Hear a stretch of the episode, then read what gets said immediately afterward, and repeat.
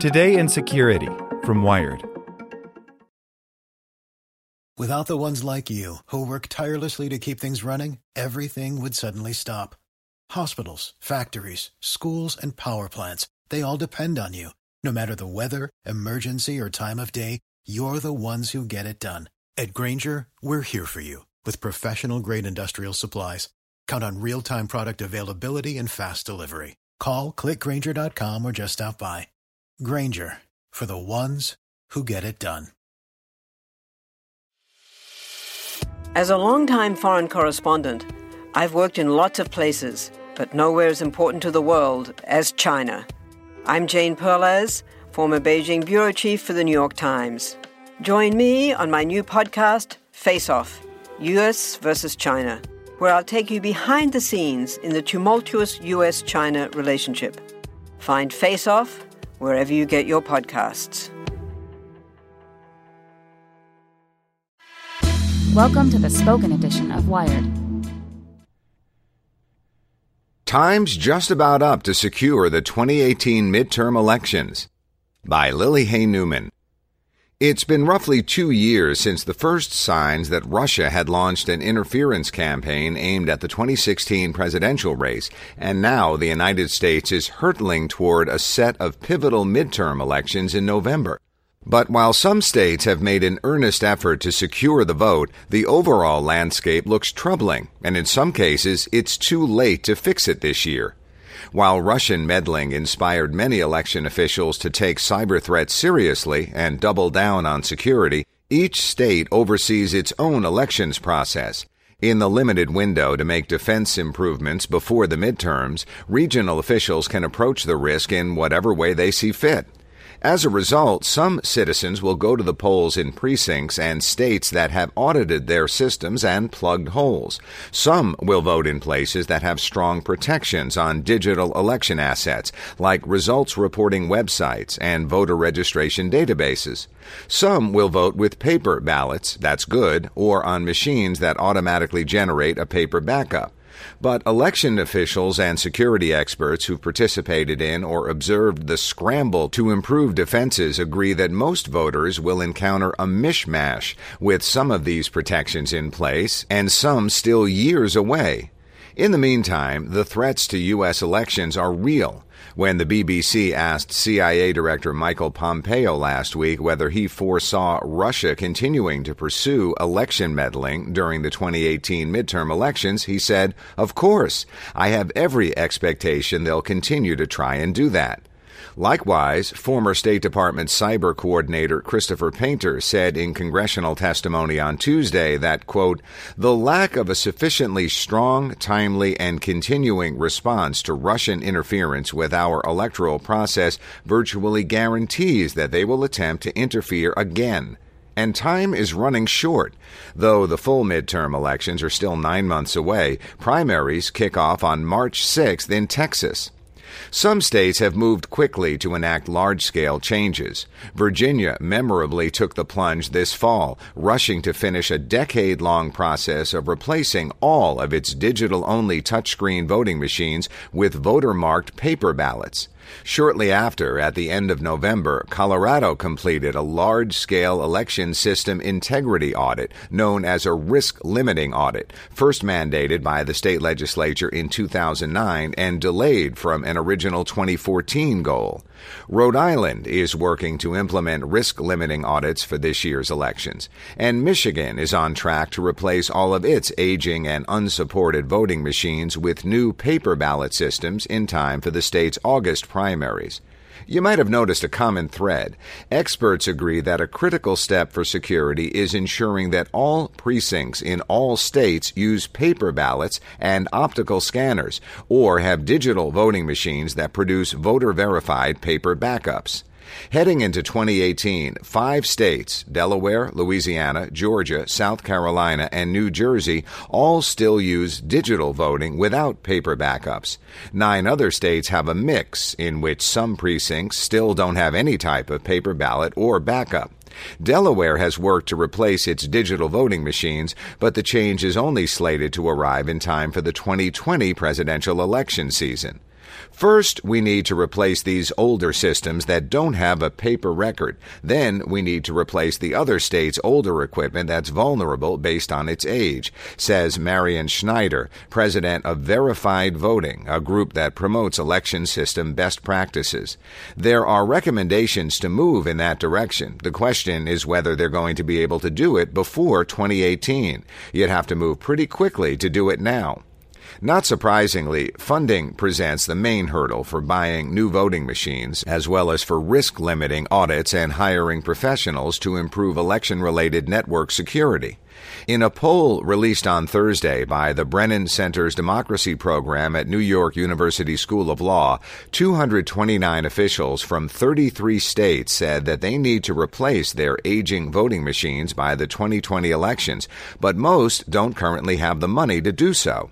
More than a year after the 2016 presidential election, a handful of bipartisan bills like the Secure Elections Act are pending before Congress to unlock more money for state election security initiatives. But those bills only surfaced in the last few months, and no hearings have yet been set to consider them. Even if new legislation does pass before the midterm elections, it's unlikely that a freshly minted law would meaningfully impact preparation with the 2018 primary so close. There are lots of really important improvements. Lots of people are taking this seriously, especially local election officials, but there's also lots that's not happening, says Lawrence Norden, the deputy director of the Brennan Center. Part of that is just the decentralized nature of our elections, but part of it is that nobody is stepping in like Congress to make sure some minimums are hit. Congress has really dragged its feet. Secretaries of state, who largely control the electoral process, also largely oppose new election infrastructure funding bills. The National Association of Secretaries of State would prefer to minimize federal influence and new requirements on states by instead unlocking funding that was authorized but never appropriated from the 2002 Help America Vote Act. At the very least, though, communication channels between federal security agencies and state and local election officials has markedly improved since 2016. As foreign election system probing played out in at least 21 states during the 2016 presidential campaign season and election, federal authorities and state officials had limited ways of communicating about even publicly available information, much less internal and classified findings. The Obama administration hoped to bridge this divide by designating election systems as critical infrastructure, a decision the Trump administration has upheld. The move has allowed the Department of Homeland Security to offer more extensive support to states and has facilitated better and more efficient information sharing. As a result of our conversations in that committee, every secretary that wants to get a national security clearance is applying, and, for example, I already have an interim clearance, says Connie Lawson, NASS President and Secretary of State of Indiana. Work to improve communication and broader security efforts may not be as full blown as I'm sure it will be by 2020, but it is definitely going to be progress since 2016. Absolute progress, she says. While Indiana is one of seven pilot states receiving election system network monitoring from the Multi State Information Sharing and Analysis Center, a cybersecurity group mostly funded by DHS, Lawson hints that not all tensions have been resolved between federal actors like Congress and DHS and state election officials. Elections are the constitutional responsibility of the states, and we didn't want that to be subverted in any way, Lawson We have our regular duties, and these additional requirements sometimes are impossible to meet. Meanwhile, the Department of Homeland Security says it's happy with the work it's done to ramp up security offerings to states. The agency provides free remote network scanning to any state that asks for it. 32 states and 31 local governments have so far. And after months of backlogs, DHS says it finally has the resources and staffing available to offer on site security assessments and penetration testing to any states that want it. These reviews take weeks, and there's no guarantee that states will act to resolve the vulnerabilities DHS finds, but the agency says that so far 16 states or localities have asked for the evaluations.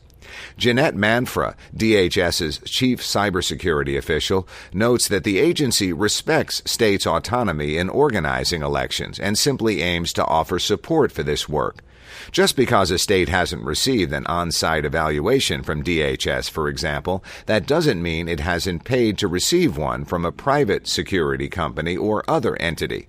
We're not trying to solve everything related to election security in the next couple of months, Manfra says. For me, the most important thing to get done quickly is that information sharing, ensuring that both the clearances and the protocols are in place and agreed upon between DHS and state and local agencies so that we can ensure that the right people will get the information when they need it.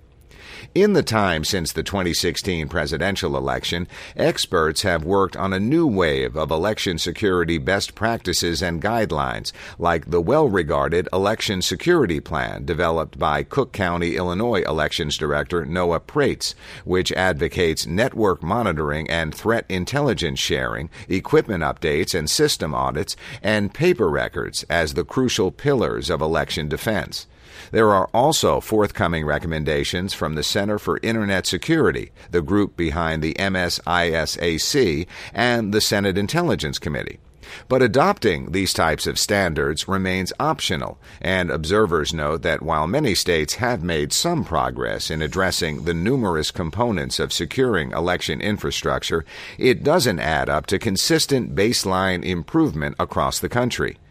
If you really want to get at this problem, we need an HAVA scale bill that basically moves all states to paper, moves all states to mandatory risk limiting audits, and moves all states to implementing at least the top five critical cybersecurity controls on their networks and databases, says Jake Braun, a cybersecurity professor at the University of Chicago who served as a senior DHS cybersecurity consultant during the Obama administration.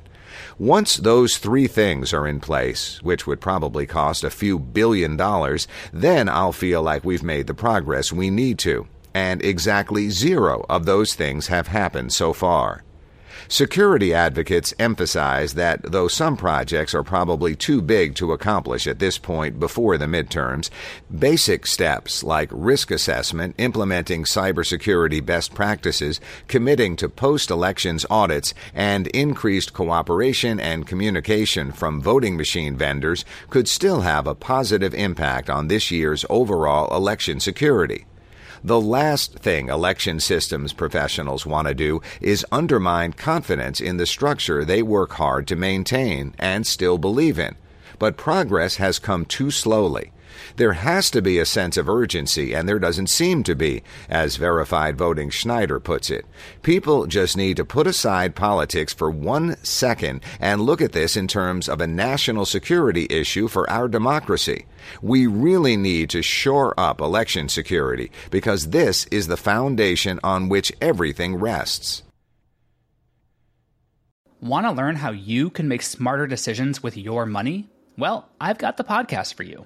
I'm Sean Pyles, and I host NerdWallet's Smart Money Podcast.